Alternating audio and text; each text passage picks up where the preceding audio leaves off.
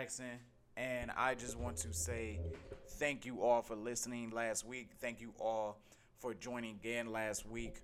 We got a good show for you guys today as we have a lot to talk about, a lot to discuss, including two Cleveland Browns games. Yes, we had two in one week.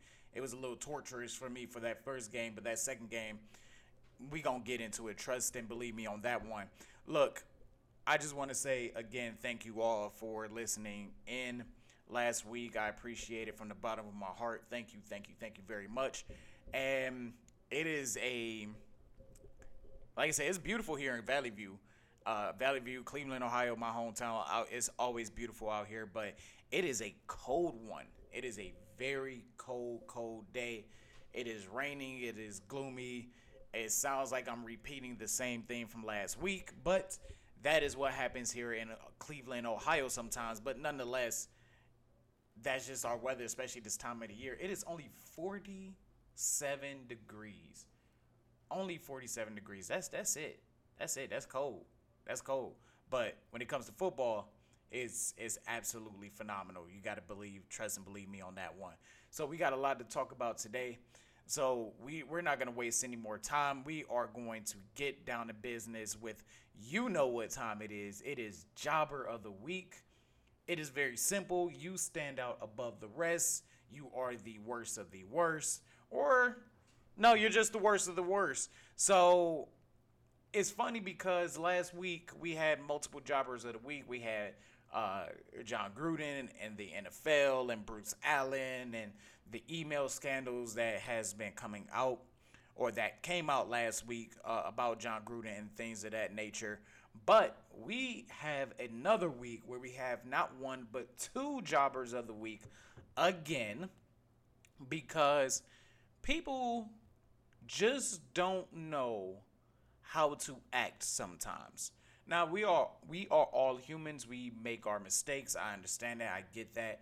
But there's actually two jobbers of the week. Might be a third one, but we're gonna go with two for right now. Actually, you know what? No, we're gonna go with a third one. And let's just say jobber of the, of the week is actually me. Uh, I I am nominating myself as jobber of the week this week because when we were talking about what was going on with the whole Michael Sam issue last week, I did make a couple of a couple of errors that I do apologize for. So yes, I am jobber of the week for being um, a little incompetent, but that's okay. Like I said, when we make mistakes, you have to correct them. And I said last week that Michael Sam's play did not improve from the year before when it vastly improved from the year before. And when I was talking about it last week, it was just based off of memory and not doing the proper research that I should have done. And like I said, I do apologize for that. But nonetheless, Michael Sam was uh, co SEC Defensive Player of the Year. I believe that was Missouri's first year in the SEC. Might have been their second year in the SEC, but it, they weren't in the SEC for that long at that time. So he was co Defensive Player of the Year. He was uh, a guy that his draft stock did go up and down uh, throughout the year. That part I did not get wrong about, but I did get wrong about his field of play was completely different. I mean, he went from having a couple of tackles here and there from to having 48 tackles and uh, double digit sacks his final year in Missouri. So I do apologize about that. So that does make me jobber of the week. But like I said, you have to correct things when it happens or when you realize that you have a mistake. You just got to correct it. But nonetheless, we also have a second jobber of the week, and that goes to that none other than Dan Snyder of the Washington football team, the Washington Deadskins, as I like to call them. Um, they are jobber of the week. He is jobber of the week. One, your jobber of the week, you will be pretty much a nominated candidate for Jobber of the Week. That doesn't mean you'll win it, but trust me, Dan Snyder, you every day that you run that organization, you are nominated for Jobber of the Week. And today, or I should say last week, he topped himself. It, it, it seems like just when you think Dan Snyder cannot get any worse than what he is now he goes and pull off the stunt that he pulled last Sunday. Now, I did mention it briefly last week, but we're going to talk about it again because it is warrant of talking about because it is sheer disrespectful for what Dan Snyder did to the late great Sean Taylor. What he did for that man, who easily, now let, let, let's get this clear, who is easily the best Washington football team player of the last 20 years. You will not tell me anybody different. There's some close seconds, but there has been and there has been none other than Sean Taylor, especially in the short amount of time that he spent with that team. There has been nobody better before him. There has been nobody better since then. Yes, I am talking about including Clinton Portis, Chris Cooley. I am talking about those guys. I'm talking about um, London Fletcher. And London Fletcher played a long career for Washington. To me, there has been no other better player than Sean Taylor. And the fact that we lost Sean Taylor too soon at a very young age back in 2007 uh, is a tragedy in of itself. And just as much it is, it is a travesty for him to pass away the way that he did in the middle of the season, it is just as much as a travesty to use that man who did a lot for the community, who did a lot for that team, who was one of the hardest hitting safeties to ever play in the league, who undoubtedly, in my opinion, should have automatically just been in the Pro Football Hall of Fame just because of how great his young, illustrious career was and the legend and aura of Sean Taylor. It is just as disrespectful to put that man to put that man in a retirement ceremony to put his family to bring his family out into a retirement ceremony and for them to conduct it the way they did is absolutely egregious and atrocious to a great legend as such as Sean Taylor. You talk about a team that did not care to retire his jersey until until it was time to use a PR move to cover their butts for what they have done for the last 15 plus years inside of that organization. How they treat people inside of that organization, especially women and minors. How they treat people, how they treat their cheerleaders, how they treat their players. It is absolutely absurd. Absolutely absurd to use Sean Taylor as a PR stunt, as a PR stunt to cover your butts because you don't know how to run an organization properly.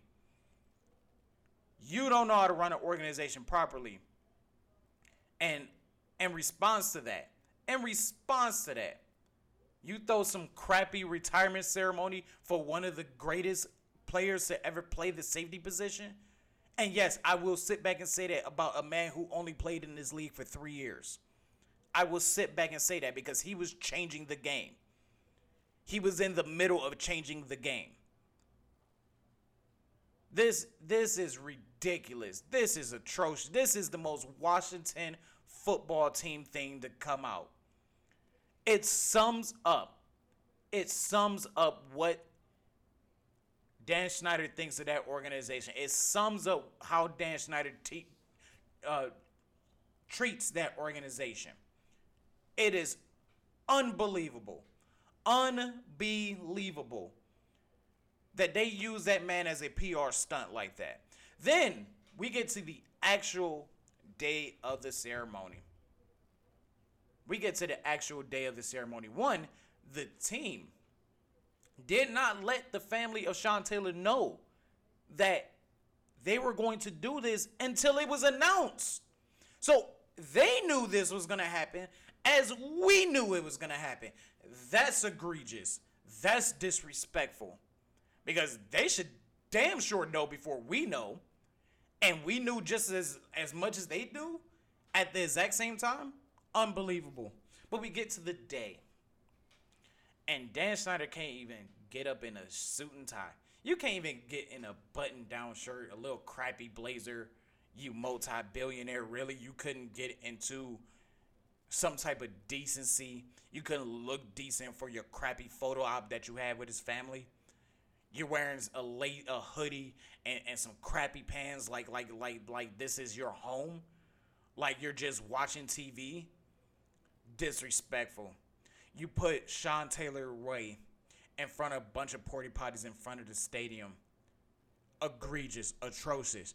You put his number, you put his number on the sideline where people can barely see it on TV. This is the time where you can have it either on the side of the field at the 25 yard line as a field decal, but no, you put it on the sideline and use it as a VIP section only, and you let people step on that man's number. You give out the same crappy towels to fans that they had when the day the game after Sean Taylor passes away against the Buffalo Bills is the exact same thing. They only just put your name at the bottom. The sheer disrespect. The sheer disrespect of Jackson Mahomes dancing on that man's number when it shouldn't even be on that part of the field to begin with. It shouldn't have been rushed to begin with. The utter disrespect that Jackson Mahomes had. That Jackson Mahomes had to dance on that man's number for some crappy app. I'm, I will say now, TikTok sucks. TikTok sucks. I don't get that app whatsoever. It, it is a watered down Vine. That is exactly what TikTok is. It's a watered down Vine. And that man did a crappy. The man don't know how to dance. The man has followers just because of the simple fact that he's Patrick Mahomes' brother. The man doesn't have an ounce of talent in his body. At least I got some talent. A little bit, not much, but I got more talent than that kid. And I only usually like to talk about teenagers or however old he is like that. But come on. Come on. You're doing some crappy TikTok dance video? For what? For what? absolutely egregious, but it shouldn't have happened in the first place if the Washington football team would have done their due diligence to a man who did his due diligence in the two and a half years that he spent on that organization. The fact that there were no speeches, none, zero, zilch. The fact that Dan Snyder could even show his face on midfield with the family this was the worst retirement ceremony I've ever seen from any organization. Any organization that includes the next job of the week organization and their fan base. And I'm not going to spoil that one until I get to it. Every organization I've seen do retirement ceremonies, it does not matter what league you're in, has done it with honor dignity, and class. They did it because they appreciated the player. They did it because they knew the fans appreciated that player. They did it because it was the right thing to do. It wasn't a PR move, or at least it didn't come off as such. They let the families know beforehand. They let the people know beforehand. And it wasn't just announced via some press release. They do everything right. They roll out the carpet for a man who had a great contribution to the organization that is retiring his number. It is a way of saying thank you, and it gives the fans a chance to say thank you. Fans wanted to say thank you. Fans have been waiting for this from the moment he passed away for his jersey to be retired. And you wait 14 years later when your organization is going down the tubes, when your organization is sitting back and is in a PR nightmare, you use this as a little gloss over. It makes you look even worse because you are worse. You are horrible. Dan Snyder, you are a horrible human being for that. Horrible, horrible decision. I would gladly sit back and die on that hill for that. Because that man deserves respect. That family deserves respect. They do not deserve their significant other. They do not deserve their father. They do not deserve their brother. They do not deserve their son. They do not deserve their cousin being honored the way he did. They do not deserve that. Nobody deserves that. Sean Taylor does not deserve that. To not dress yourself accordingly to meet with his family, to not dress yourself accordingly to face the boos, to face the boos of your fan base because you absolutely suck. You can't do it. At least the Lions owner did it. At least she went out there and took the boos head on as they retired Calvin Johnson's jersey earlier this year. She took the boos head on. She's more of a man than you are. She took the boos. She gladly took the boos. And it's not even her fault. Her her dang on the generation before her ruined that dang on organization. It's not even her fault. And she still took the boos for Calvin Johnson because she appreciated what Calvin Johnson did for the Detroit Lions and the Detroit City. But you, you can't even face the fact that you suck as an owner. Your stadium is falling apart. You you you gladly will not fix the stadium. Oh, let's build a new one. You won't fix those sewage pipes now, would you? Egregious, atrocious. You are top five worst owner in the league. Hands down. Hands down, no ifs, ands, buts about it. This is this this this made me mad. This got me hot.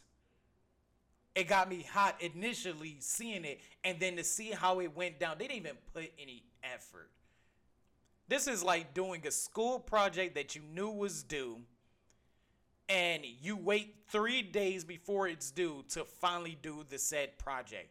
It's thrown together. It's no effort. It's just, hey, I'm getting it done because I have a deadline. That's exactly what how Dan Snyder treated Sean Taylor and his family. That is how he treats Sean Taylor and his wonderful family as a last second procrastinated school project. Absolutely egregious. Absolutely.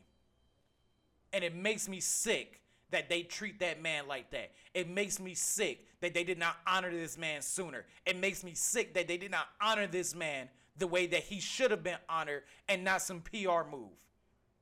Absolutely sick. Absolutely sick. And when we come back after these commercials and a music break, I'm gonna talk about the second jobber of the week because they deserve it too. Because they make me sick too. You are listening to Technically It Is Real on a North Coast Underground. We'll be right back shortly after these messages and music song. Everywhere that we go, he makes people laugh and makes people smile, and I feel like I have that quality. He's the one who always takes me fishing. I watch golf with him and I watch him cook because when I grow up, I want to be a cook too. We have the same faces like this. Dad is the one, when you fall, that picks you up. That unconditional sense of presence and um, reassurance is really what makes him my father. When I was little, I didn't talk for a long time. I was sensitive to lights and sounds, so I built secret hiding places where they couldn't get in. Sometimes I do the same things over and over, until one day I found out I had autism. My family got me help. Slowly, I learned how to live with it better. Early intervention can make a lifetime of difference. Learn the signs at autismspeaks.org/signs. Brought to you by Autism Speaks. Have you ever considered a career in radio or television? Then look no further. Call the Ohio Media School today. The Ohio Media School. We have seven campuses to choose from, and it's a hands on course that is taught by broadcast professionals who work in the field. This includes 160 externship and internship hours at area radio and TV stations. We have job placement assistance right here on campus, and you get a diploma when you graduate. For more information, call 216 503 5900 or beonair.com. That's B E O N A I R dot com. Ohio Media School, where broadcasting careers begin. You are listening to NorthCoastUnderground.com, the reincarnation of rock.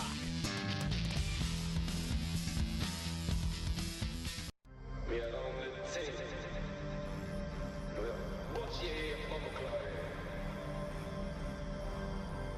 time.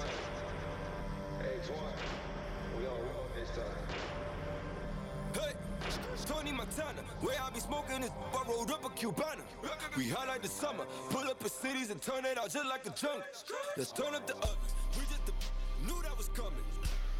Call it you bluffing. We just been chasing this paper from sundown to sunup. Tony Montana, where I be smoking this, I rolled up a Cubana.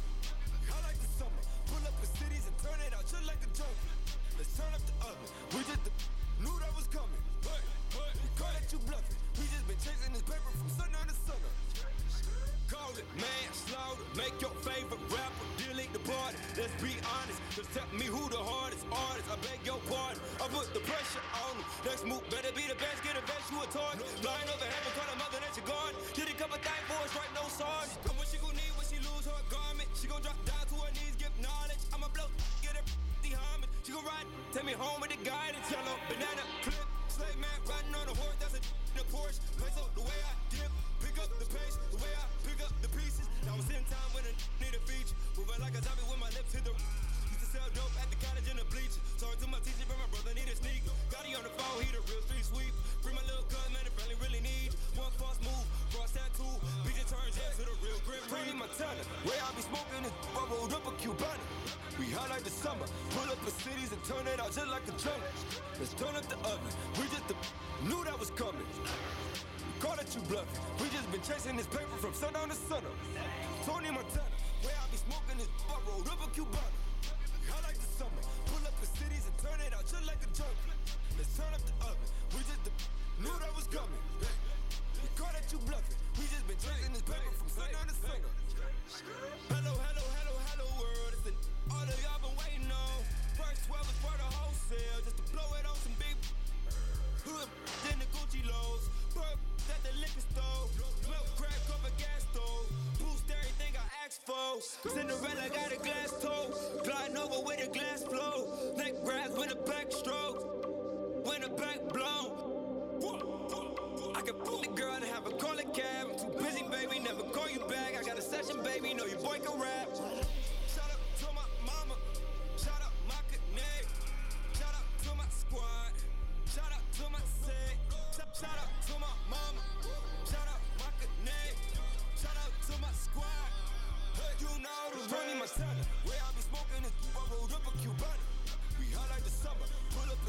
Turn it out just like a jungle. Let's turn up the oven. We just the, knew that was coming. Call it you bluffing. We just been chasing this paper from sundown to sunup. Tony Montana, where I be smoking this, I rolled up a Cubana. I like the summer, pull up in cities and turn it out just like a jungle. Let's turn up the oven. We just the, knew that was coming. We call that you bluffing. We just been chasing this paper from sundown to sunup. Tony Montana, where I be smoking this, I rolled up a Cubana.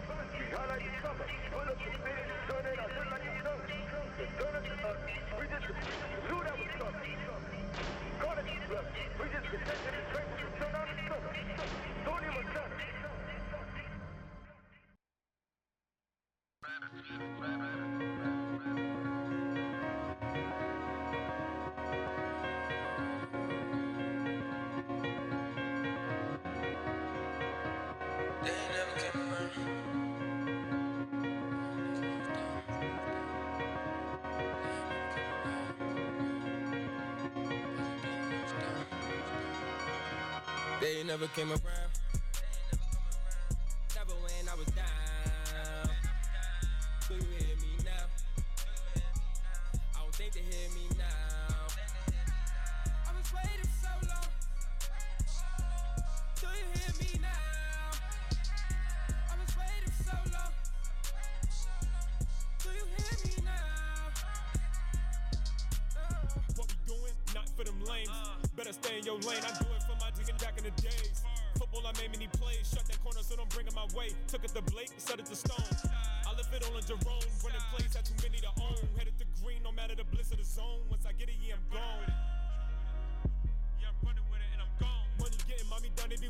Got a hood chick down for the street. Cause she got a chick, I ain't hitting the wildin'. I don't got time They for the never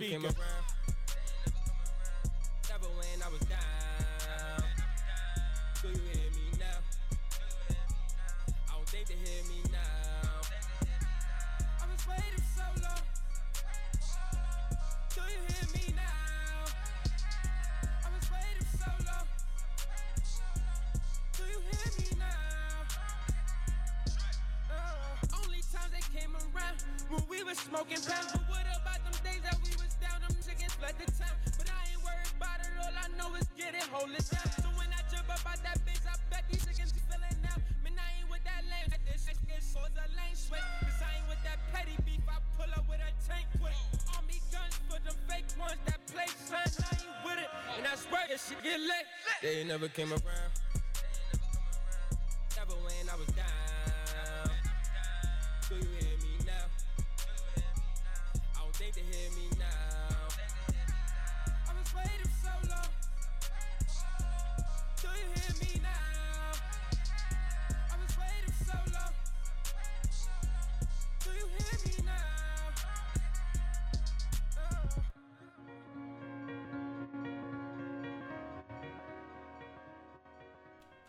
All right, that song that just came off was No Pressure by Ray Groove featuring Drippy.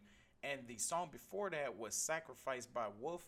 We are back to Technically It Is Real. Again, I am your host, Tyrell Jackson. So we are going to continue with Jobber of the Week because Jobber of the Week is just. I don't know what is going on this year. And It has been primarily NFL, and maybe because we're in the midst of the NFL season, so I'm pretty sure it's gonna die down as as the season goes on or when the season ends or whatever it may be. But let's give out a huge jobber of the week to another organization that I cannot stand. And actually, we play them Halloween week and actually Halloween day. The Pittsburgh Steelers, their fan base is also jobber of the week. They I don't get why they get voted for one of the best fan bases in the league. Like it, it, it has to be a pure marketing thing at that point because I don't I don't get it. They they they play music when a player is down on on, the field for an injury when you're an away team. They have no respect for any fan base. They talk a lot of crap. And then when crap happens to them, they don't know how to take it. If you don't know how to receive it, don't dish it. That's all I got to say about that. They are just. Ugh, I cannot stand their fan base. They're arrogant. They're cocky. They're they're they're terrible. They, they they think that there is no wrong. They're delusional. They are extremely delusional. They think they're going to the Super Bowl every year. Matter of fact, they got a song about this year we're going to the Super Bowl. Uh-uh, you ain't been to the Super Bowl since 2010. You might want to stop playing that song, okay? You are terrible. Your organization sucks. I cannot stand them. I mean, I know they're historic. I know that they're this and they're that and blah, blah, blah, blah, blah. Who cares? It's the Pittsburgh Steelers. I mean, seriously, I do not like them. I do not like their fan base. I do not like their organization. I don't like their arrogance. I don't like their six Super Bowls, baby. You're not the only, organization with six Super Bowls. And matter of fact, there's organizations that have more NFL championships than you do, uh, i.e., the Green Bay Packers. So you really don't have the the most or tied for the most of NFL championships that belongs to the Green Bay Packers, and that's a whole nother topic for a whole nother day. But they're not just jobber of the week because I just feel like going on a rant about that organization and their crappy fan base and why do they get voted as one of the best fan bases year in and year out because of their crappy terrible towels or whatever it may be. They get jobber of the week because of what they did Sunday night. Now, if you are wondering what they did Sunday night, they they obviously played the Seattle Seahawks on Sunday Night Football. They played the Seattle Seahawks on Sunday Night Football, which was a good game. And I will sit back and say this about Geno Smith. Geno Smith balled out. He absolutely balled out uh, and gave it his all. And I will say this: if he did not get uh, get that strip sack against T.J. Watt, they they probably win that game. Matter of fact, that's another thing I want to say about Pittsburgh. Your team is not that good without T.J. Watt because it is a massive difference. It is a huge difference of what that team is like when when TJ Watt is on that field and when TJ Watt is not on that field. It is a big difference. On the defensive side, their offense is ugh. Offense is their offense, but their defense is nothing without TJ Watt. You take TJ Watt out that defense, and that defense is mediocre at best. But that's not what I really want to talk about. I want to talk about what happened to Darrell Taylor. He had a gruesome neck injury that happened, and it was it was a scary sight to see. It was a, I mean, it, it was scary. It was scary, and I do wish uh, uh, Darrell Taylor nothing but the best. I wish uh, a speedy recovery for him. He's his extremities are moving, so that's good. But at the time, they weren't, and you have players that is huddled around the 50 yard line for this for this guy. Um, and they're huddled around. They they're they are concerned because he's not moving anything. Gruesome neck injury. He's not moving anything. Players are concerned on both sides of the the field, and players are congregating to where he's at and wish and, and just praying for him as that is going on, oh you Pittsburgh Steelers fans, you you just gotta find a way to make it all about you. Because as they are attending to this guy, as they are attending to this man, as he cannot feel anything from the neck down, they decide to do the Mexican wave. Really? Is that what we do now? it, it, it does not surprise me. Like I said, this is the same organization where if you're if a player is down, they will play music. They will play music. There is no respect. There is no respect. And they do the Mexican wave and they're doing it over and over and over again around the whole stadium. Around the entire stadium. They do the Mexican wave. This this is this is egregious. Really? Like I said, really, this this is what we do. This is exactly what we do. We just woo Mexican wave. Hey, there's a guy who can't feel nothing, but hey, we're gonna do the Mexican wave, and it got so bad to the point where Steeler players, these Steeler players had to tell the fans to stop doing what you're doing. They had to tell you to stop doing what you're doing. And then, and then when the cart comes out, that's when you guys stop. And then y'all want to say, oh, we didn't know, we didn't know. What do you think that both players are congregating at the 50 yard line for? They just getting there for a social gathering in the middle of a game? Morons. Pittsburgh, their fans, morons pure morons, pure idiotic, stupid morons, pure idiotic, arrogant morons. I, I, I just, I cannot stand those. I cannot stand them. And don't give me that, oh, well, those fans are not the look of the fan base. Your entire fan base is like this. Your entire fan base is a bunch of arrogant, incompetent dimwits as I'm going to put it ever so cleanly. They really are.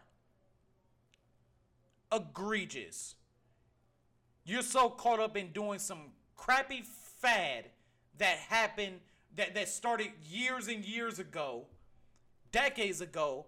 So you're, you're concerned about doing some crappy fad over a player who cannot feel anything.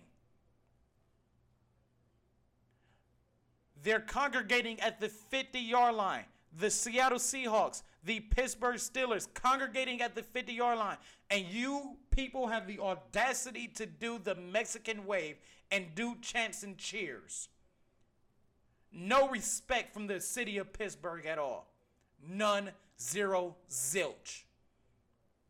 And I cannot wait for the day this organization start losing game after game after game because they're not good. They're getting bailed out by by TJ Watt. Let's be real here. They're getting bailed out by TJ Watt and the fact that they didn't play Russell Wilson and they played Geno Smith. And I cannot wait to face them. I cannot wait to October 31st when we face them because I hope we kick the living crap out of them. This team, this organization, their fan base, it makes me sick. It makes me sick sometimes. Because for some odd reason, I got the smallest little soft spot for them, and I will get into that. Maybe today, maybe another day, but I will get into that.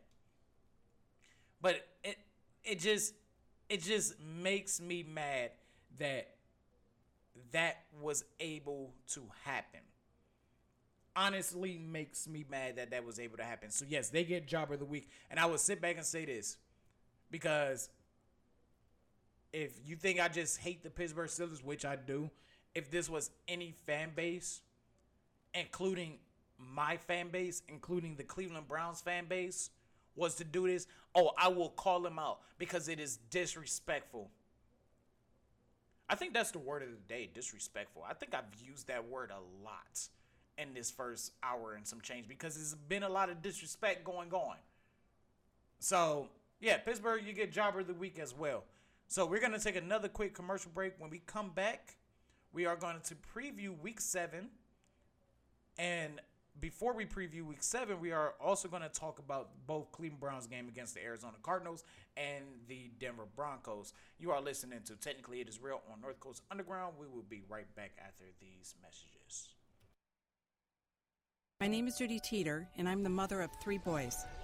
My youngest, Joe, was a great kid. He loved sports, music, and his youth group.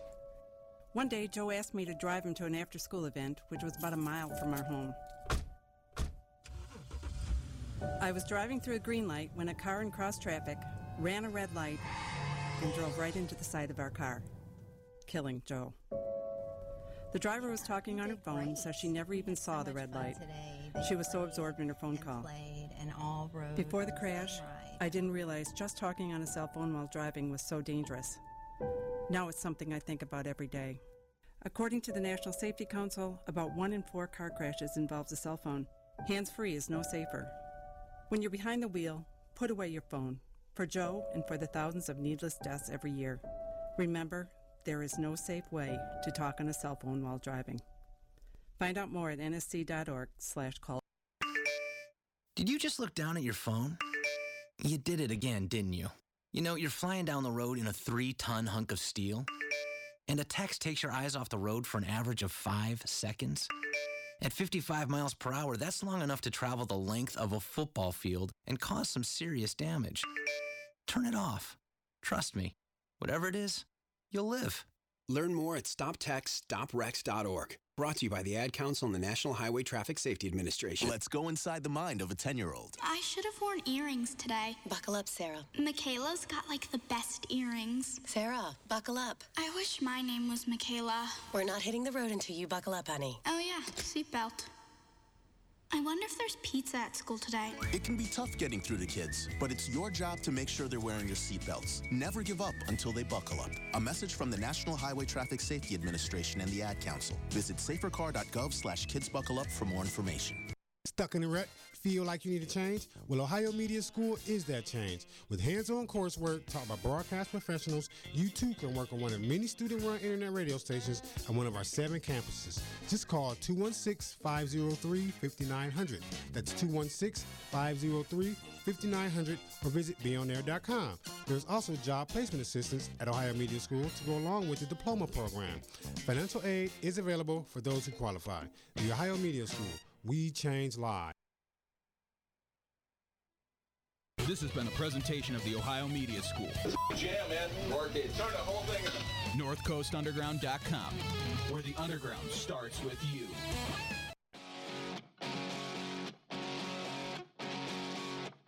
Do you ever think of driving all day with no hopes or fears? We're going any which way, cause I love that.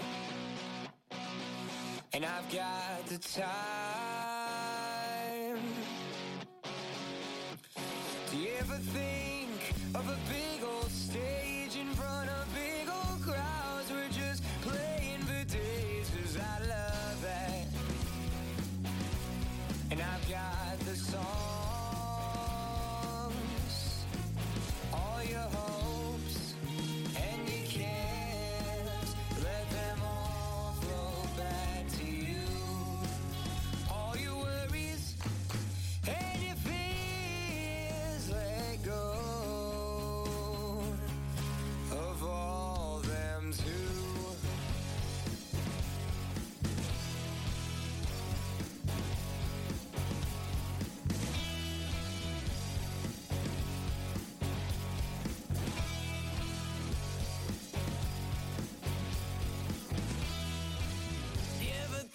Of those old vinyl records that you pull off the shelf and damn, they make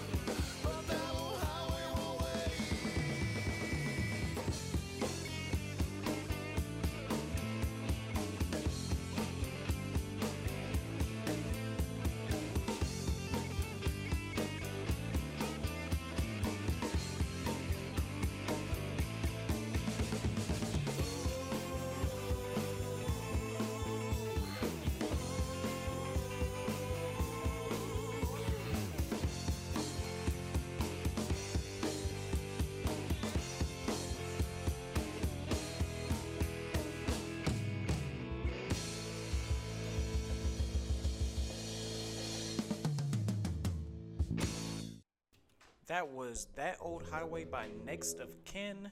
The other song before that was Do You Ever Think by DeCidi. Again, welcome back to Technically It Is Real. So, before we get into the week seven preview, we are going to talk about the two Cleveland Browns game that happened this week since the last time I was on air, and that was the Arizona Cardinals game and the Denver Broncos on Thursday night.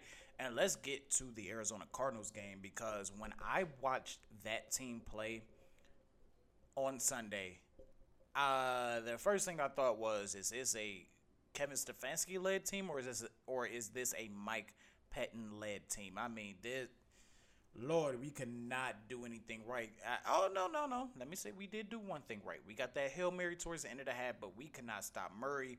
We couldn't stop excuse me, we could not stop Hop. We couldn't stop Green. We couldn't stop Christian Kirk. We couldn't stop a heart attack if we saw one coming.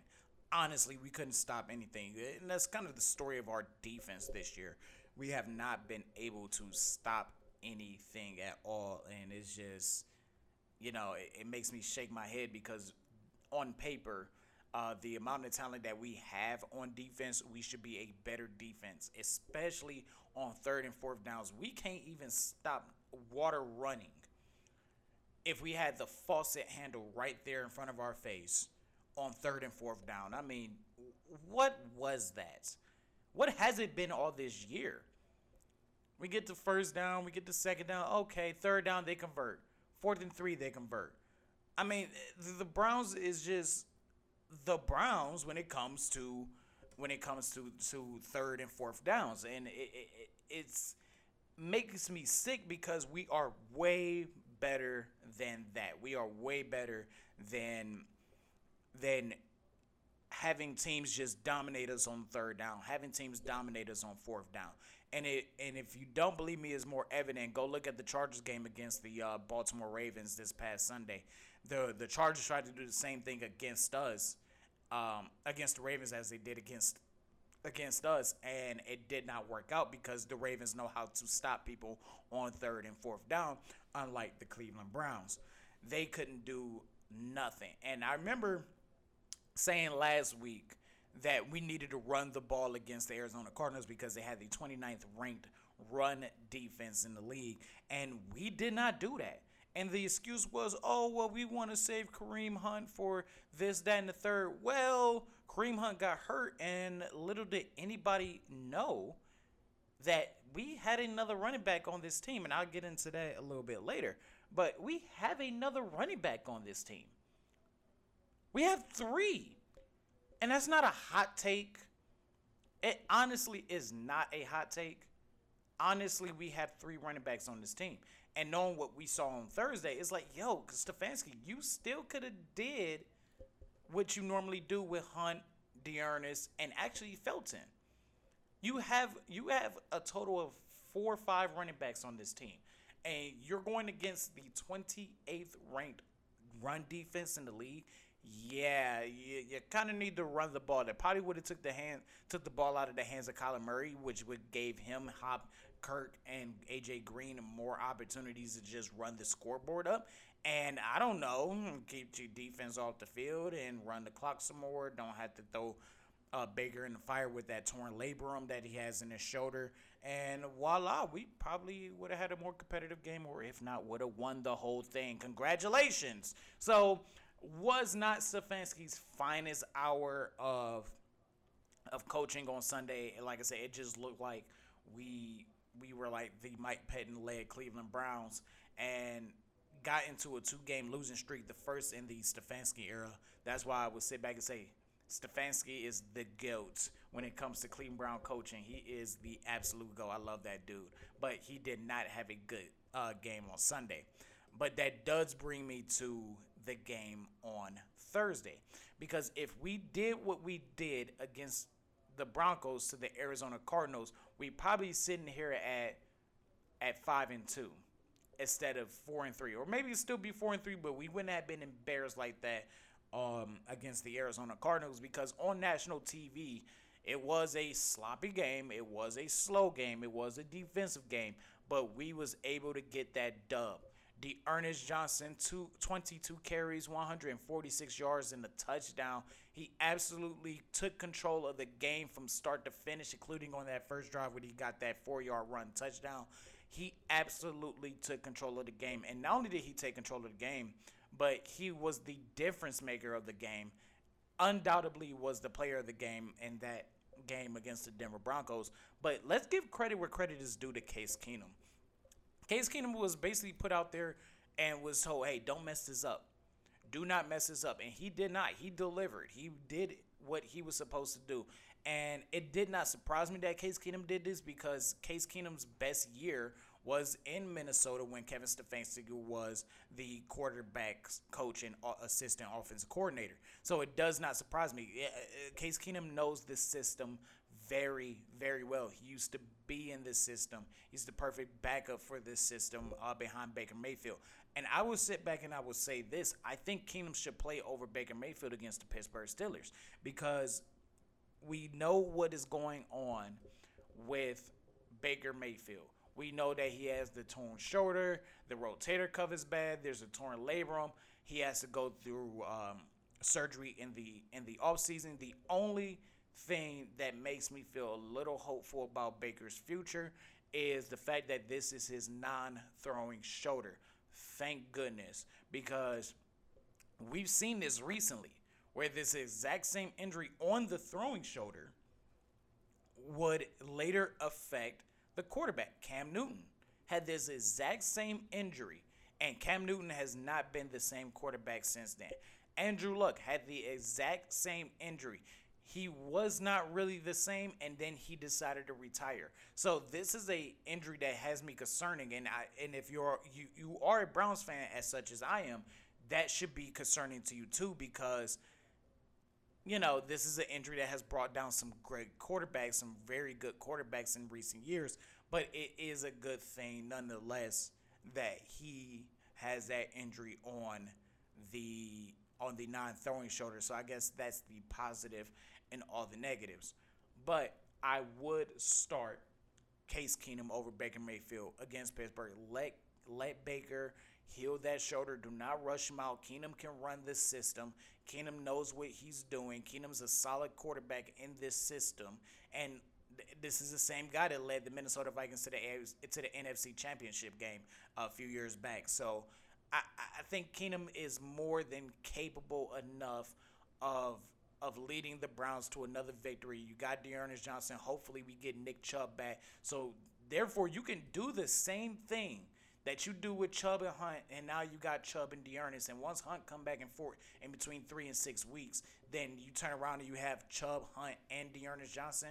You got you got D'Ernest Chubb Johnson. You know, like I, I don't know. It's just these nicknames are getting crazy because we got three running backs that can like that can run the ball. You got D'Ernest Chunt. You know, it's, it's, it's crazy. It's crazy. So it's, it's a lot of potential like that. And when you have two running backs, and then in our situation, three running backs, and then you got Felton who can come out the backfield and catch, or it can go in the slot and catch, on top of on top of having Jarvis when he's healthy, having three tight ends and Bryan Njoku and and and uh, Hooper having Schwartz who can come in and stretch the field, having Donovan Peoples Jones who is just a difference maker, having Higgins come into the slot. You have all these weapons. We should be better than four and three. Our defense has got to clean it up.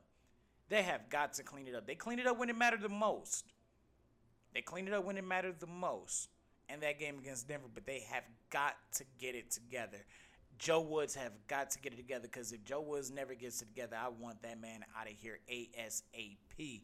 But I'm still trying to give Joe Woods and the defense a chance. So that is just my little review on the Cleveland Browns situation, my little review on the Browns two games. We played atrocious against the Arizona Cardinals, but came bounced back four days later and played some solid football, played some good football to beat the Denver Broncos. And look, Denver should have won that game. Denver should have won that game, and Denver didn't. And Von Miller was supposed to go off. Von Miller didn't. I don't care if he got injured uh, in the middle of the game in that situation. When you talk mess and you can't walk the walk, uh, you can't walk the talk, then that's what's end up happening. You want to say I'm to dominate their tackles and dominate and go off. Okay, one tackle. Woo, he really went off.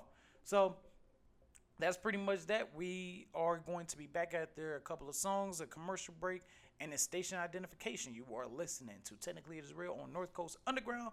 We will be right back. Your 20 is all about one question. What's the move? Do you know what your next move is? We're all tired of sitting at home worrying about what comes next after the kids, after the wedding, and that job you'd rather stay at home for. Do you know Ohio Media School offers educational programs not only for the young, but the old too? Radio production, video editing, and voiceovers with camera preparation is all available to you. What? You don't have time to attend classes on campus? No problem. Ohio Media School on Rockside Road offers offline and on campus classes that can adjust to your schedule. So stop letting excuses keep you away from calling and making Ohio Media School your next move. Located at 9885 Rockside Road in Valley View. This has been a presentation of the Ohio Media School. Jam, man. Work it. Turn the whole thing up. NorthCoastUnderground.com, where the underground starts with you. I don't know why we want to take the hardest road. I don't know why the man above gives me the hardest road, but it's nothing.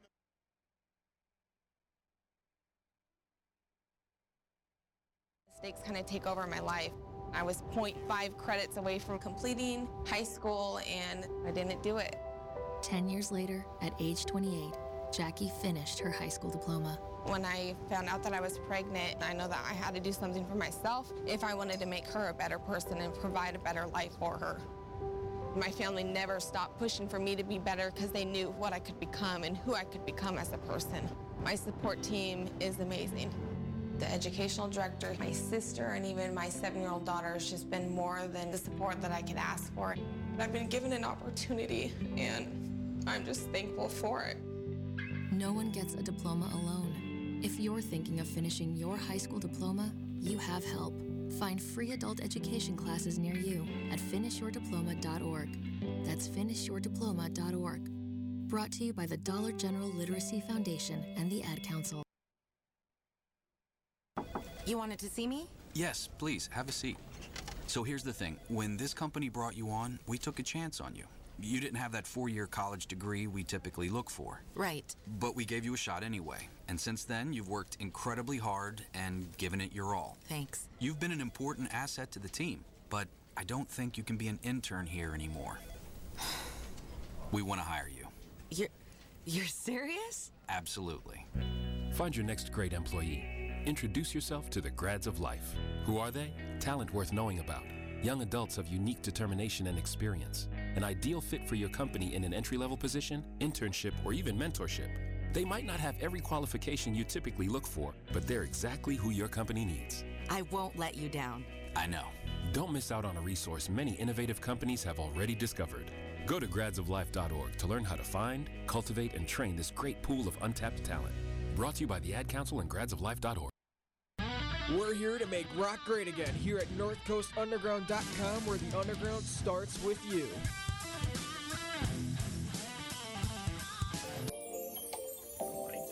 Hey man, mess with this. Don't ever let nobody tell you that you can't be something or or be somebody.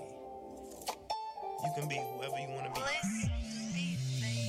They say anything can happen, and we tried a hundred times. So the world would never know how many tears we really cried, how many nights we stayed awake, imagining we was famous. So soon as we graduated, we noticed how far we made it. Never gave us a chance. If they did, we didn't take it. The underestimated, like five steps from greatness, should be sponsored by Nike because of how much I do it. It's way more than the money, way more than the music.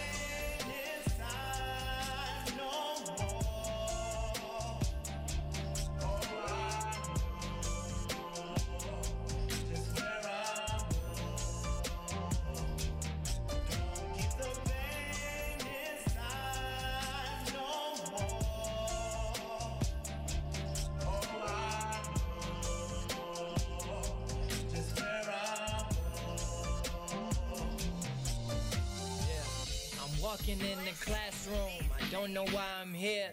I finally seen I get to them. I knew they'd understand. It's patience that'll guide me. A bunch of thoughts around me. I hear these footsteps and look back and know you right beside me. I know I cannot rush this. A Grammy is what I want. I gotta put the work in if I'm gonna take the jump. Don't worry, I'ma make it. Said I'ma be alright. Loving your voice, yeah. I'm loving the culture. You made me a poster, made us grow closer. I know where your love is, so what you gon' do so that you won't leave? You all that I need, I keep you in mind. I'm running no speed, that's slow motion. That's slow motion. Uh, uh, that's slow motion. That's slow motion.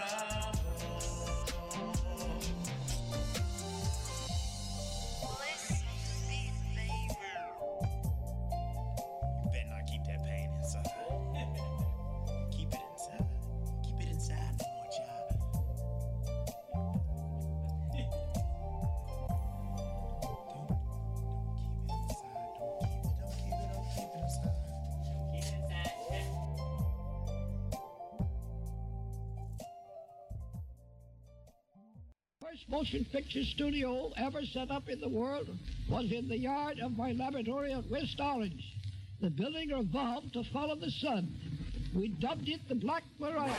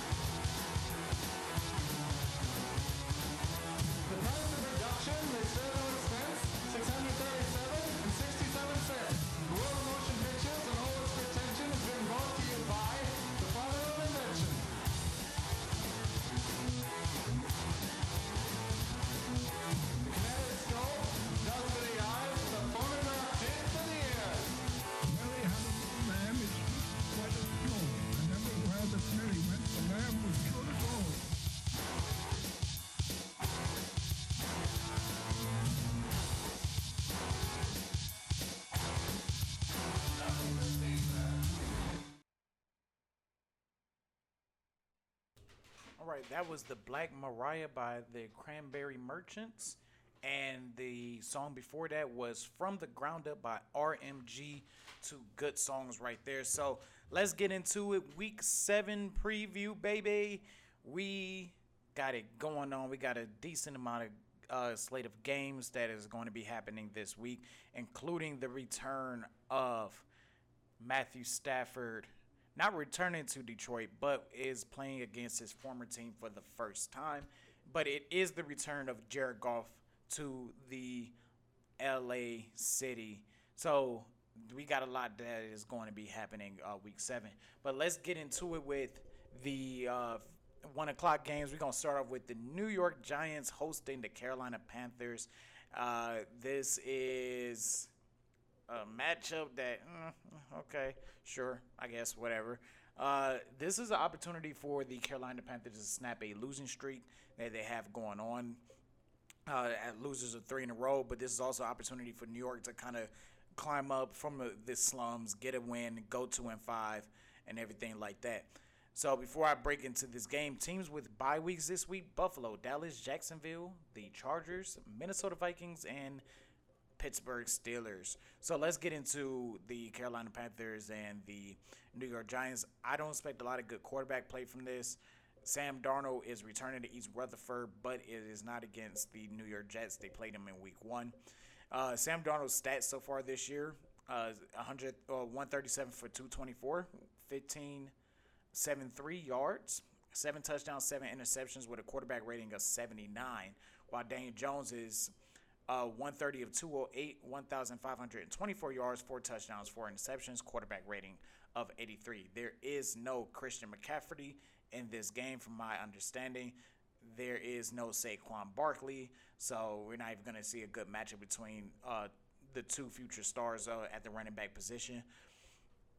DJ Moore. DJ Moore, I expect him to have a good game as well. I think he's going to be just fine. I think he's going to be all right.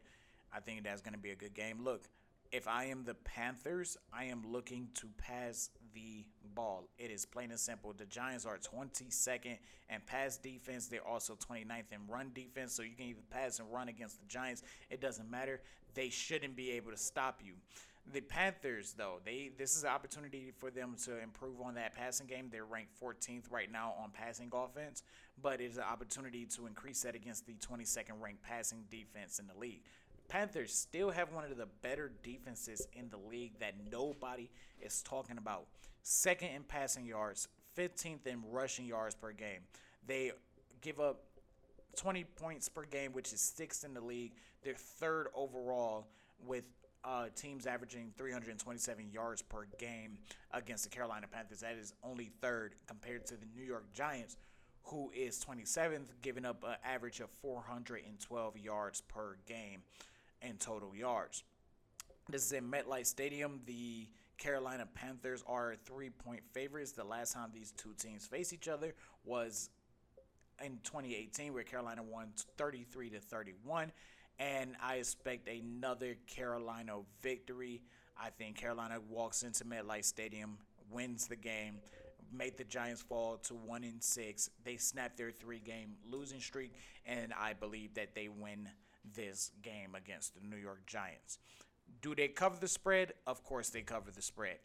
Next we got the Atlanta Falcons 2 and 3 against the Miami Dolphins 1 and 5. And before I talk about this game, what is going on in Miami? What is going on in Miami? Um I thought this team was going to be a playoff team this year. They were on the cups of the playoffs last year, and I thought they can only go but up, but they have trajected down, and they they pretty much it's like they're tanking again.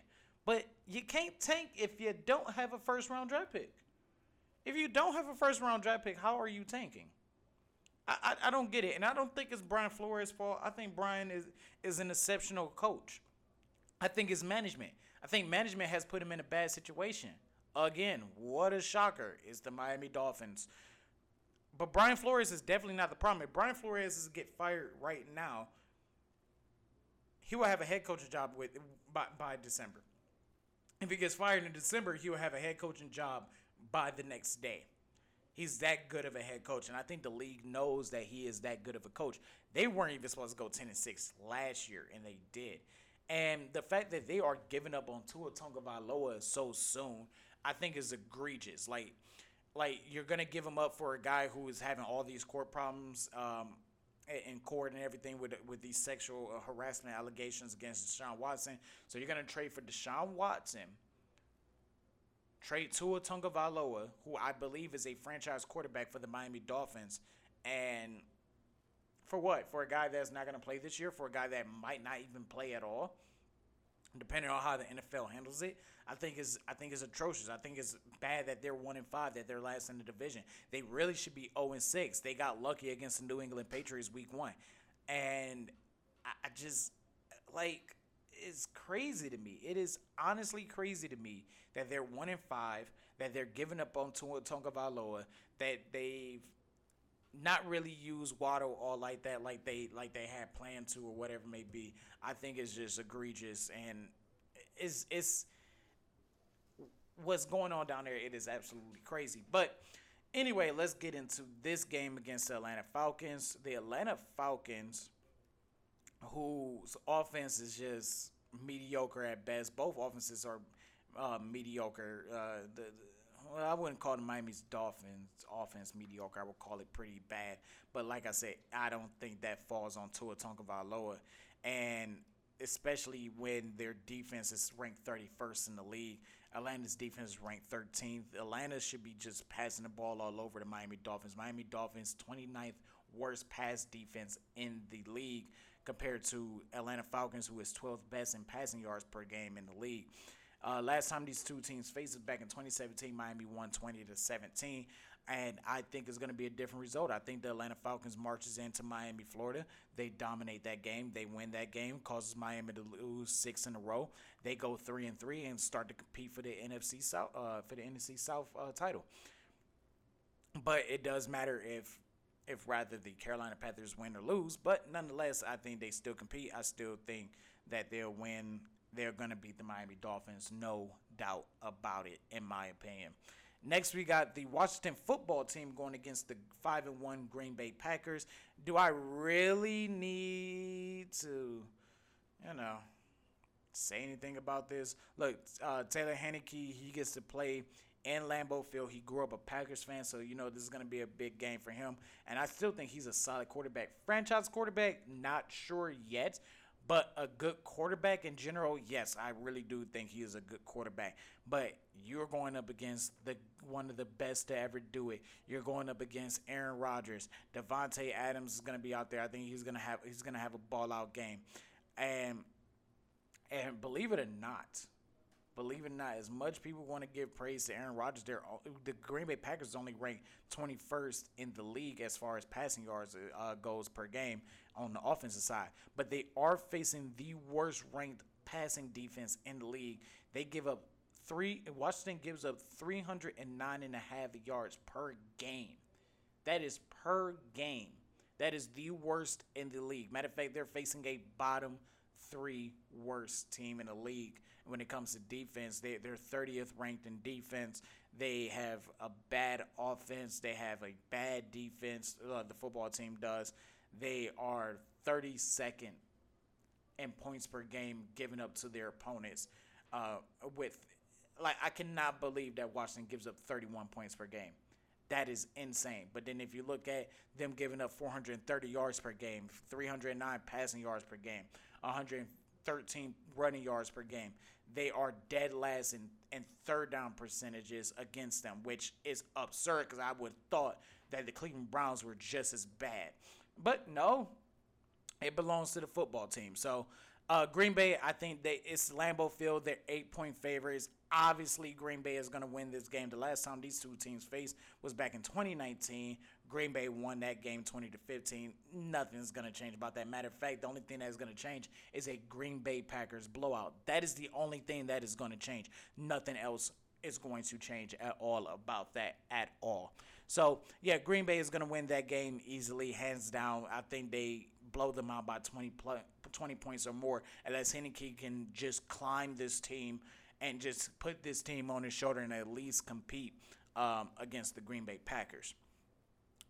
Next, we got uh, a division game between the Cincinnati Bengals and the Baltimore Ravens. This is a huge game, and I would not have thought this would have been a big game this soon in this uh, in in the season between the Ravens and the Bengals. Whoever wins this game will take the lead in the AFC North. Now, granted, we still got a lot of games going on, but this is a big game so far. Whoever wins this game, AFC North is theirs for the taking. The Cincinnati Bengals surprisingly four and two against the Lamar Jackson led Baltimore Ravens, who are five and one. And I would say this about Baltimore: Baltimore is a better team because of Lamar Jackson, and Baltimore is a better team because of head coach John Harbaugh. They don't have those two guys on this team. They are not that good. With all the injuries that is going on, their running game is eh, at best. It, it, it's it's crazy. It's crazy to me. Like, and I know I just said Baltimore's running game is eh, at best, but then I just looked at their rushing yards per game, and it's like, okay, no, it's not, but it kind of is too because if you look at just the averages and see, okay, look, they're fourth best in in the run game on offense, but then you realize, well, they got Lamar Jackson as well. But Lamar Jackson is playing his best football. I think, in my opinion, I think he's playing better football than his MVP year from the quarterback position.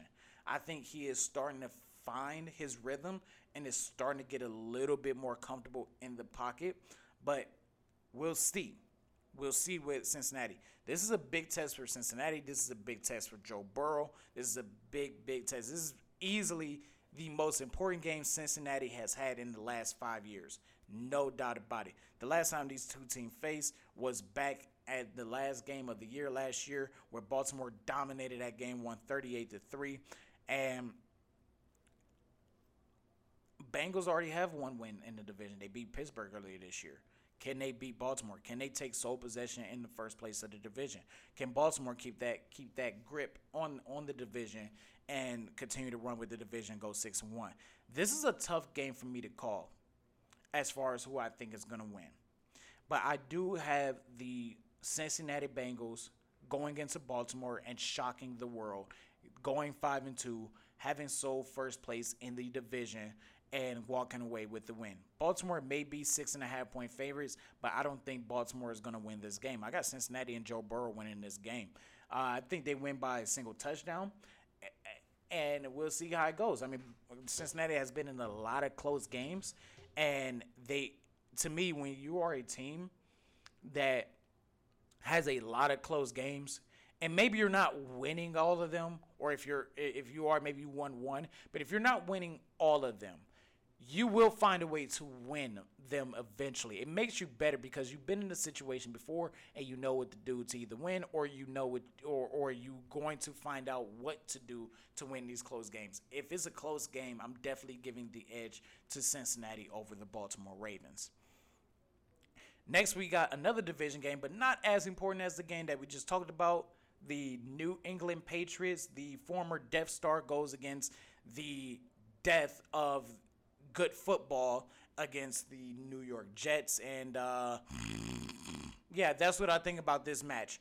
Um, look, the, the, the Patriots already beat the the Jets 25 to 6 earlier this year. This is their second game. Thank goodness we're getting this out of the way. And the Patriots are 0 4 at home this year. That is crazy. But they'll go 1 and 4. They're going to beat the Jets. I don't need to break down these stats for you guys. I mean, these are two mediocre teams, and that's crazy to say that about the New England Patriots, but it's two. Uh, but it's true. Yeah, I, I, I just snooze fest. Yeah, Patriots win. Moving on to the Kansas City Chiefs versus Tennessee Titans, and this is their first matchup. This is Kansas City and Tennessee's first matchup since the 2019 AFC Championship game, which we all know Kansas City won 35 to 24. Kansas City's defense is not good. And this is where King Henry continues to carry that crown. I mean, mm, mm, mm, King Henry is going to run all over, all over Kansas City. You can't tell me anything different. I do. I think Kansas City gonna stop Derrick Henry. No, That is the equivalent of a human being stopping a boulder rolling downhill. It ain't gonna happen. It ain't go. If it happens, then the human being has figured it out. The only reason why Kansas City is good is because Patrick Mahomes does these crazy plays. But Kansas City's not that good this year. I don't know if it's fatigue. I don't know if it's tiredness. I don't know if they need to change the scheme up a little bit. But Kansas City's defense is bad. It's bad. They're 29th in defense. They give up 133 yards running per game. That ranks them at 27th. They're tied at 25th in passing defense. Now Tennessee's ain't that that much better on the defensive side of the ball, but Tennessee's run game is crazy. And that's all that matters. Because if you can run the ball, win those battles in the trenches, run that clock, and keep Patrick Mahomes and that offense off the field, then you have a great chance of winning that game. I have Tennessee winning because of their strong run game. I have Tennessee beating the Kansas City Chiefs, causing the Kansas City Chiefs to fall to three and four. And they continue to take their place and continue to run away with their division as well. So when we come back, we're gonna get into the four o'clock games and then obviously the Monday and Sunday night football games. After these commercials and a couple of the songs, you are listening to Technically It Is Real on All Sports Cleveland. We will be right. Tired of all those expensive clothes that don't even last long? Want clothes that are fashionable, comfortable, and affordable at the same time that you won't leave in your closet forever? Go to swiftlife.com. That's S W I F F L Y F E.com. They've got the best deals on all clothing, men's, women, and children. Everything right now is 40% off at swiftlife.com. That's S W I F F L Y F E.com. Get right with Swift Life. It may be hard to believe, but people just like you are already saving money. FeedThePig.org makes it easy. Their simple savings plan teaches you how to start saving without going overboard. So you don't need to ditch the car and start rollerblading to work. I look ridiculous. You look ridiculous! You don't need to start foraging wild berries. I was skeptical, but these are actually pretty good. You don't need to sell your organs on the black market. Lie back. This is gonna hurt. Yeah, that hurts.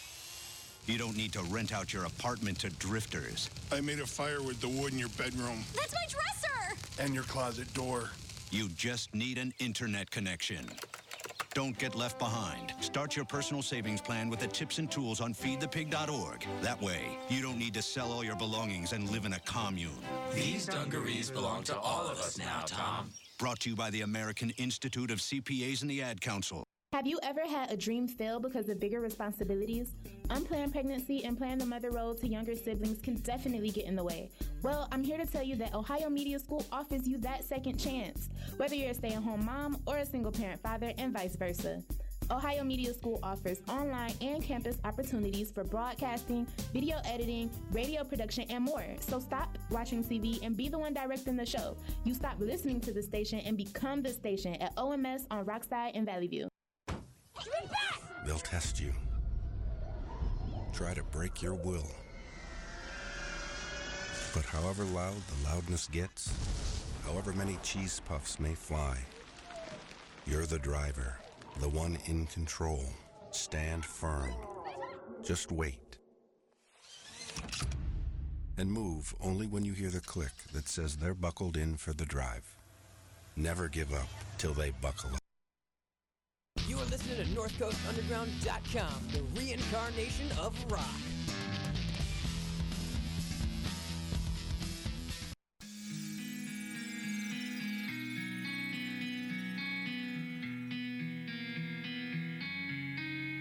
Let's be the screen, baby. Our eyes and follow my lead. I know the perfect place they cannot see. Of room service on fleek. Girl, you look like you need somebody to be somebody to match your effort and last forever. Get it to me. That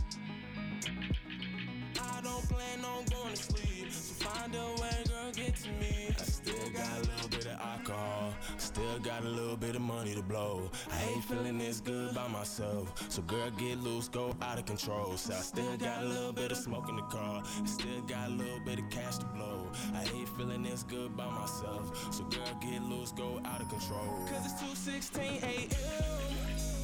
Baby. On a whole nother level, princess shades on entourage. Cause it's 2:16 a.m. Baby. On a whole nother level, princess shades on entourage. So what it's gonna be? All eyes on you, your eyes on me. I know the perfect place they cannot see. I would also room service on fleek. You look like you still need somebody to be somebody, not anybody, but I'm somebody. And get to me, come get that one dance to me. I don't plan on going to sleep, so find a way, girl, get to me. Get to me, get to me, get to me, get to me, get to me, get to me, get to me, get to me, oh girl, get to me, get to me, get to me, get to me, get to me, oh yeah, yeah, yeah. Cause it's 2:16 a.m. Baby. On a whole nother level, princess shades on entourage. Cause it's 2:16 a.m. Baby. On a whole nother level, princess shades on entourage.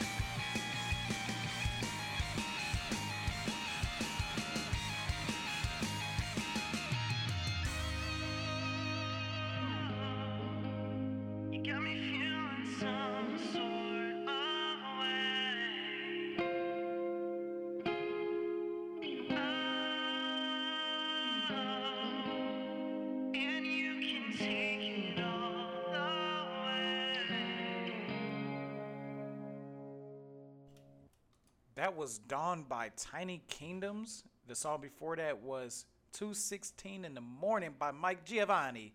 So we are back to technically it is real, and we are going to continue to preview week seven, and we're gonna kick off the four o'clock games with the Philadelphia Eagles versus the Las Vegas Raiders. I almost said Oakland. Believe me, it is still weird to say Las Vegas Raiders. Raiders are looking to win two in a row after the whole Jon Gruden incident went down, and I think they're going to do it against the Philadelphia Eagles. Now, the last time these two teams faced was back in 2017, where Philadelphia won 19 to 10. Both teams are coming in with their defenses defenses being just about the same in total yards. Eagles ranked 10th, the Raiders ranked 14th.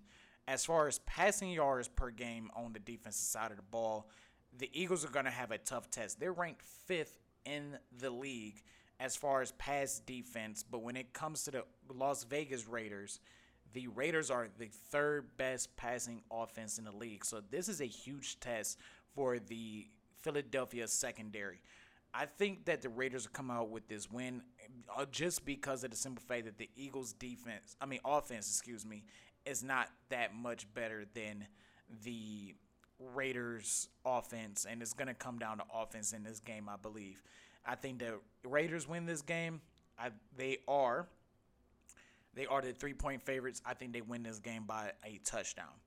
Next, we got the Houston Texans versus the Arizona Cardinals. This is DeAndre Hopkins' first game against the Houston Texans, and DeAndre Hopkins is about to go off. Oh, he go go off former team. It ain't the same coach over there, but former team. He should still be in a Houston Texans uniform. Thank God he's not. Am I right?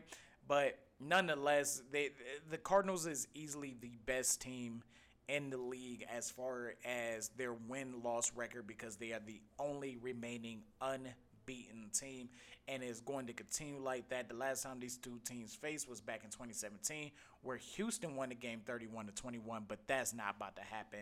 They the Cardinals are going to dominate this game from from from whistle to whistle. They're just going to dominate this game. They're going against the 18th ranked pass defense. They're going up against the 31st ranked run defense. They're going up to, against the 25th overall defense. The, I mean, come on, Kyler Murray is going to go off. That's not that's not a surprise. They're going to score a lot of points. Houston is 31st in points scored per game. They're 31st for a reason. They only average 15 points per game for a reason because they suck. They absolutely suck. The fact that they have a win tells you a lot about the Houston about the Jacksonville Jaguars. It tells you a lot. Oops. But yeah, DeAndre Hopkins is gonna go off, and once DeAndre Hopkins get his stats, then Green is gonna go off, then Kirk's gonna go off, Murray's gonna go off, J.J. Watts, which a lot of people are forgetting, J.J. Watt faces against his former team as well. J.J. Watt's gonna go off. The Houston Texans are basically watching two of their stars go off against them, and don't the city Houston deserve that a little bit? Yeah, I think so. I think so. I, I, gave it a small little pause, but yeah, I think so. I, only because their baseball team is just, oh god, and the fact that they're going back to the World Series. That's that's a whole nother topic for another day. My God, my God, my God, my God, Lord, Lord, Lord. I just hope they don't win. And I and now I'm kind of hoping the Dodgers come back against against the uh, against the Atlanta Braves so the Dodgers can get their revenge. But hey, anyway, we're, we're talking about football here. I'm I'm starting to get off topic a little bit, but that's okay. We're gonna we gonna really back in real fast. So yes, the Houston Texans get to watch their two stars go off against them. Arizona blows them out. I mean, th- this is crazy. They are 18 point favorites they score way more than 18 points. I guarantee it. That's just how the cookie's going to crumble against the Houston Texans. Next, we got the Chicago Bears going against the Tampa Bay Buccaneers. Tom Brady's going to go off. What a surprise, especially against the defense. I mean, they're solid against against the pass, but I mean, uh, okay, you know, it is what it is. Um, if anything, it's not the Bears' defense why Chicago cannot get over the hump. It is the incompetence of Matt Nagy And to be honest with you, is the fact that they don't have a quarterback. And there's nothing against Justin Fields because Justin Fields has to learn. Justin Fields is a rookie. But this team is one quarterback, one head coach away from being Super Bowl contenders. As I'm going to put it, they the Chicago Bears and Denver are the exact same team. Strong defense, solid offense with some good receivers, one quarterback away, one competent coach away from being Super Bowl contenders. The Buccaneers are the Buccaneers. Brown, Brady, Fournette, Ronald, Godwin. Do I need to go on and on and on about Tampa's offense? And that is what's going to win them the game. Tampa, easy win, easy peasy, lemon squeezy. Let us move on to the Los Angeles. Oh, before we do move on, the last time these two teams faced against each other was back in 2020. So that was last year where Chicago beat them 20 to 19. That's not happening. No, no, no, no, no. Next is the revenge game. This is revenge game. Through and through revenge game. Goff versus Stafford. Goff against his former team in LA against the Rams. Stafford against his former team against the Detroit Lions. And that offense been popping. Not Detroit. If you think Detroit's offense been popping, you got another thing coming. I'm talking about Matthew Stafford led Los Angeles Rams offense is popping. They oh they popping. They popping like when you put that chicken in the grease for the first time. Man, they popping. They popping. And Matthew Stafford is showing that it was the sheer incompetence of the Detroit Lions of why he could not be considered the upper echelon of the NFL when it came to quarterbacks. But this game is going to be crazy. All eyes will be on this game. The Rams fourth best passing offense, ninth best off uh, offense in general, going against the 26th ranked off uh, defense and a team that cannot stop the pass. They're in the middle of the pack. They are going to give. They're going to score a lot of points. The Rams are going to score a lot of points, especially when the Rams score average 29.8 points per game. Basically, let's round it up to the nearest tenth, which would be 30 points per game, going up against a team that gives up 28 points per game. They're going to score a lot of points. This is going to be a game that everybody's watching, but I do think this. I am going to give a hot take right here, right now. Oh, and this is a hot take. This is a hot, hot take. I'm talking about this is as hot as when you take the food out the oven and you just go ahead and take a scoop and you go, yeah, it's going to be that hot of a take. Jared Goff is going to go off. Take that G away, and that's what is going to be. That's what he's going to be called out of Sunday. Jared off because he's going to be off the chains. He gets to go to Sean McVay's face and say, "I can do it." I think Jared Goff is going to throw for five touchdowns against the Los Angeles Rams. That is a bold, hot take. Jared Goff will have five touchdowns. I think this game is the most important game of Jared Goff's career outside of that Super Bowl that he appeared in. That, I think that is what's going to happen. So when we come back, we are going to talk about the two primetime games, and we also are going to uh, preview what is going to happen next week. You are listening to Technically It Is Real on All Sports Cleveland. We will be right back after these commercials and songs. It's 6:42 p.m.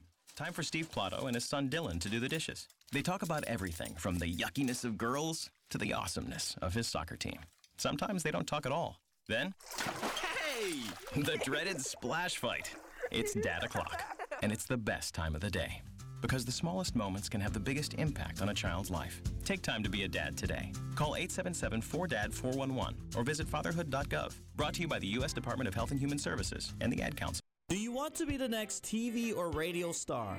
Do you want to go somewhere that is affordable and fun? Then come to the Ohio Media School where broadcasting careers begin. Our instructors are top notch working professionals in the field. OMS has student ran internet radio stations that will get your foot in the door. Ohio Media School is located in Valley View, Ohio. For more information, call us at 216 503 5900 or go to beonair.com. My name is Lola Silvestri, and I'm going to be 95 this year. I was very independent. I fell, and I had to have Meals on Wheels. America, let's do lunch. One in six seniors faces the threat of hunger, and millions more live in isolation. Drop off a hot meal and say a quick hello. Volunteer for Meals on Wheels by donating your lunch break at americaletsdolunch.org. This message brought to you by Meals on Wheels America and the Ad Council. When I was little, I didn't talk for a long time.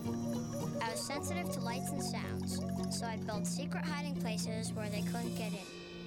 Sometimes I do the same things over and over until one day I found out I had autism. My family got me help. Slowly, I learned how to live with it better. Early intervention can make a lifetime of difference. Learn the signs at autismspeaks.org/signs. Brought to you by Autism Speaks and the Ad Council. The Beastie Boys didn't fight for your right to party to sit there and listen to Hannah Montana. Tune into NorthCoastUnderground.com where the underground starts with you.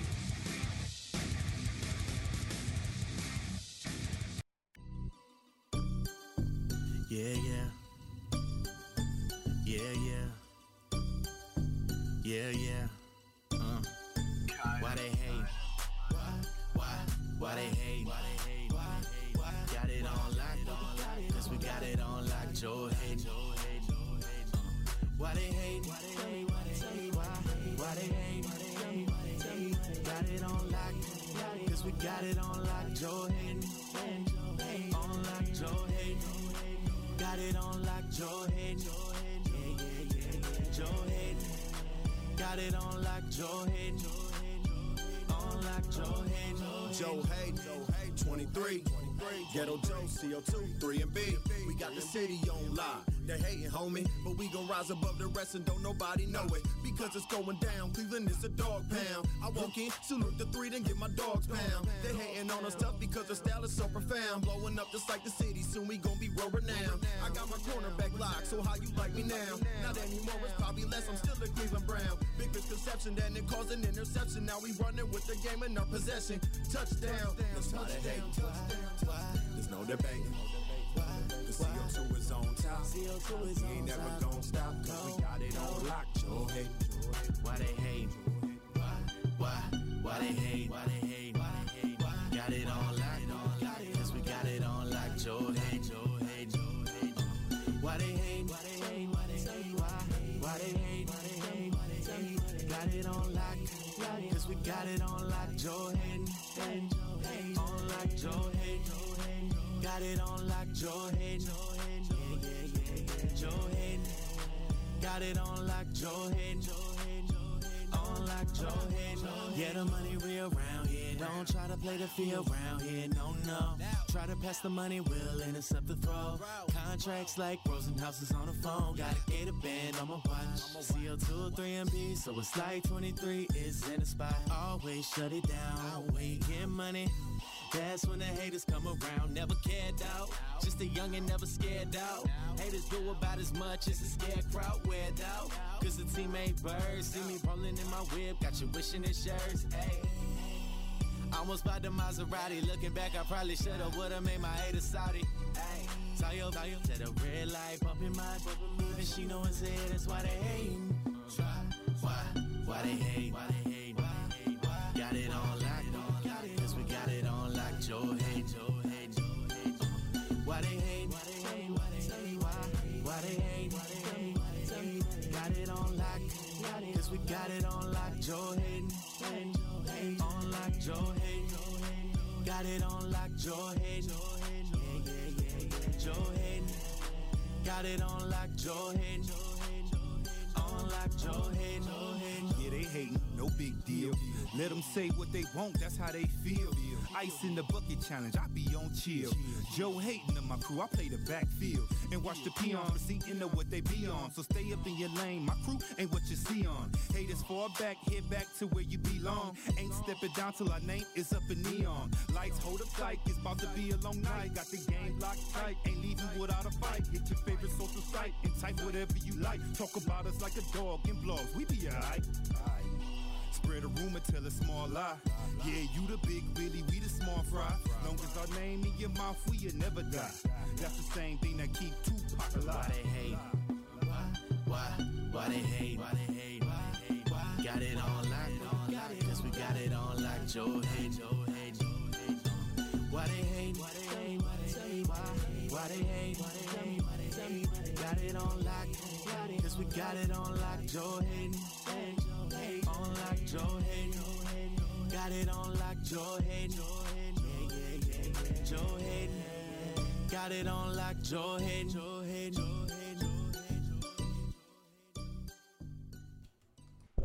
That was Joe Hayden by Division 3. Welcome back to Technically It Is Real. We only got about 10 minutes left, so let's get it, let's get it, let's get it with these two last two games right here.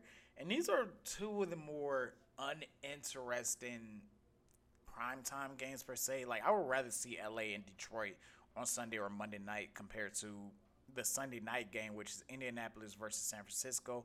I, I, I think this is because it's DeForest Buckner going against San Francisco and San Francisco, but I, I'm not excited about this game. I don't think a lot of people are excited about this game. Um, both teams are pretty much even on the offensive side of the ball. I mean, they really are. Colts 13th rank, 49ers 14th rank, passing offense, Colts uh, 15th, passing offense for the 49ers 13th, running offense 11th for the Colts, 12th for the 49ers. They're 19th in points per game. The 49ers are 17th in points per game. So you want to talk about an even matchup on the offensive side of the ball. That's exactly what you're getting. You are not getting the same thing on the defensive side of the ball. Um, Colts 19th ranked defense, the 49ers 8th ranked defense. Colts are 20th in passing yards, Niners 8th. 14th in running yards defense, 18th for the 49ers, 11th in points per game against them. Uh, for the Colts, the 49ers are 16th, and they're about even when it comes to. Uh, they're not about even, excuse me. Uh, ranked 19th uh, for the Colts as far as giving up, uh, as far as their third down percentage on defense, and the 49ers are tied for fourth. Last time these two teams faced was back in 2017, where the Colts won 26 to 23, and it is going to be different. I got the San Francisco 49ers winning against the Indianapolis Colts on Sunday Night Football. I think this is going to be a solid game. It's not going to be an explosive game. I, I think this is going to come down to defense, but it's going to come down to a couple of plays here, there, and whatever it may be. Then the final game that we got to preview is the New Orleans Saints versus the Seattle Seahawks. We get to see the Saints play on prime time for the first time this year against the Seahawks, but the Seahawks know Russell Wilson. They have to rely on Geno Smith, but I would say this: if Geno Smith plays as as well as he did against the Pittsburgh Steelers against this tough Saints defense, I think it's going to be uh, one hell of a game. Are we going to see the crab leg goat, Jameis Winston, do it again? Is he going to go out, ball out. He's having a solid year. I wish he would throw a little bit more yards. He only has 892 passing yards on the year so far, and it makes sense. They they're 31st in passing offense. The Saints are. Um, they are the 30th ranked offense, but they had the 12th best defense. Seattle has the worst defense in the league. Look at listen at where Seattle ranks as far as defense. Total yard defense 32nd, passing yard defense 28th, rushing yards 30th, points per game against them 21st, and they are the 12th best team as as far as stopping a team on third down. But I don't I don't know. I don't I don't know how to feel about this game. Like I said, Seattle's the worst defense in the league hands down. There is no ifs, ands, or buts about it. But the Saints is also one of the worst offenses in the league. They balance out against each other. But if this is any time for Jameis Winston to go off and be Tampa Jameis Winston, and we're not talking about the bakery turnover Jameis Winston, we're talking about Jameis Winston throwing for 300 some yards, five touchdowns, no interceptions. This is the game right here. This is the absolute game. You're going against the worst defense. You're going up against the 28th worst passing defense in the league. This is Jameis's opportunity to explode his stats and to show the entire nation that he can still ball out and play as a first overall draft pick. The last time these two teams faced against each other, New Orleans won 33 to 27 back in 2019, and I do hope we get the Manning simulcast and, uh, for this game. I, I do hope so. Hopefully it comes to fruition, but we'll see about that. So that's pretty much week seven. Got some good games going on. I think the Saints are going to win that Monday night game.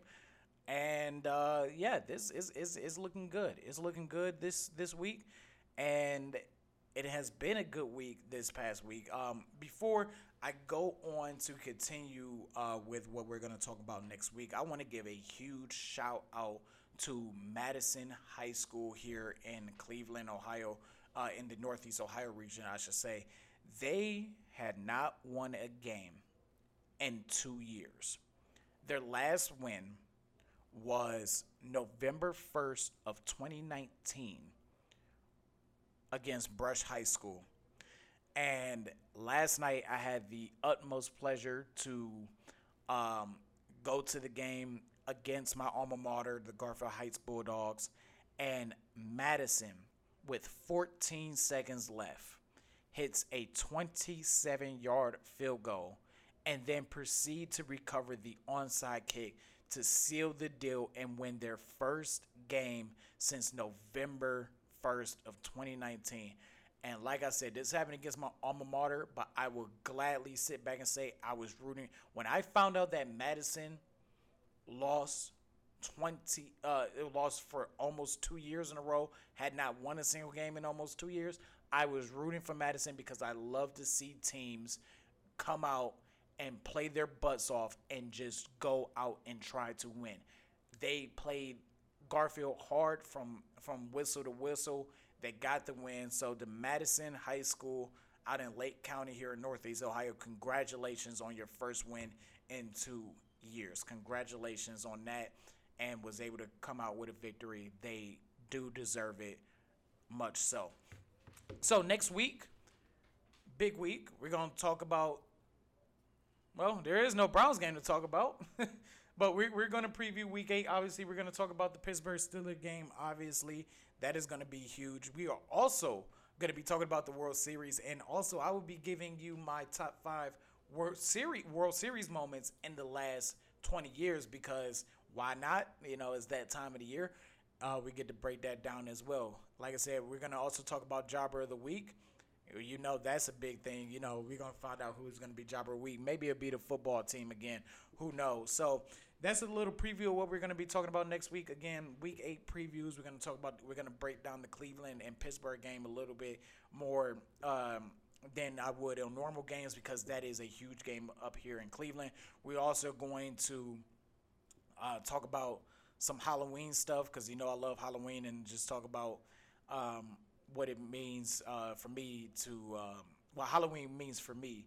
We're gonna talk about that as well. It'll be the day before Halloween next week. Like I said, top five World Series moments in the last 20 years, Week Eight previews, Jobber of the Week, and also we will be doing, and I'm gonna try to squeeze this in, a career retrospective on a athlete, owner, coach, or wrestler that is yet to be determined, but I do want to do another career retrospective because the first one that we did on Mick Foley, um, when when I first started the show with my classmate Greg, it was absolutely amazing.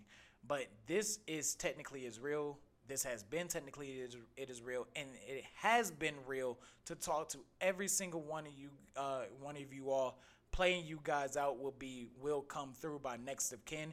You are listening to northcoastunderground.com on and the North Coast Underground. Thank you. Have a great day. Have a great week. Go Browns. Go Irish. Let's get it. Have a great week.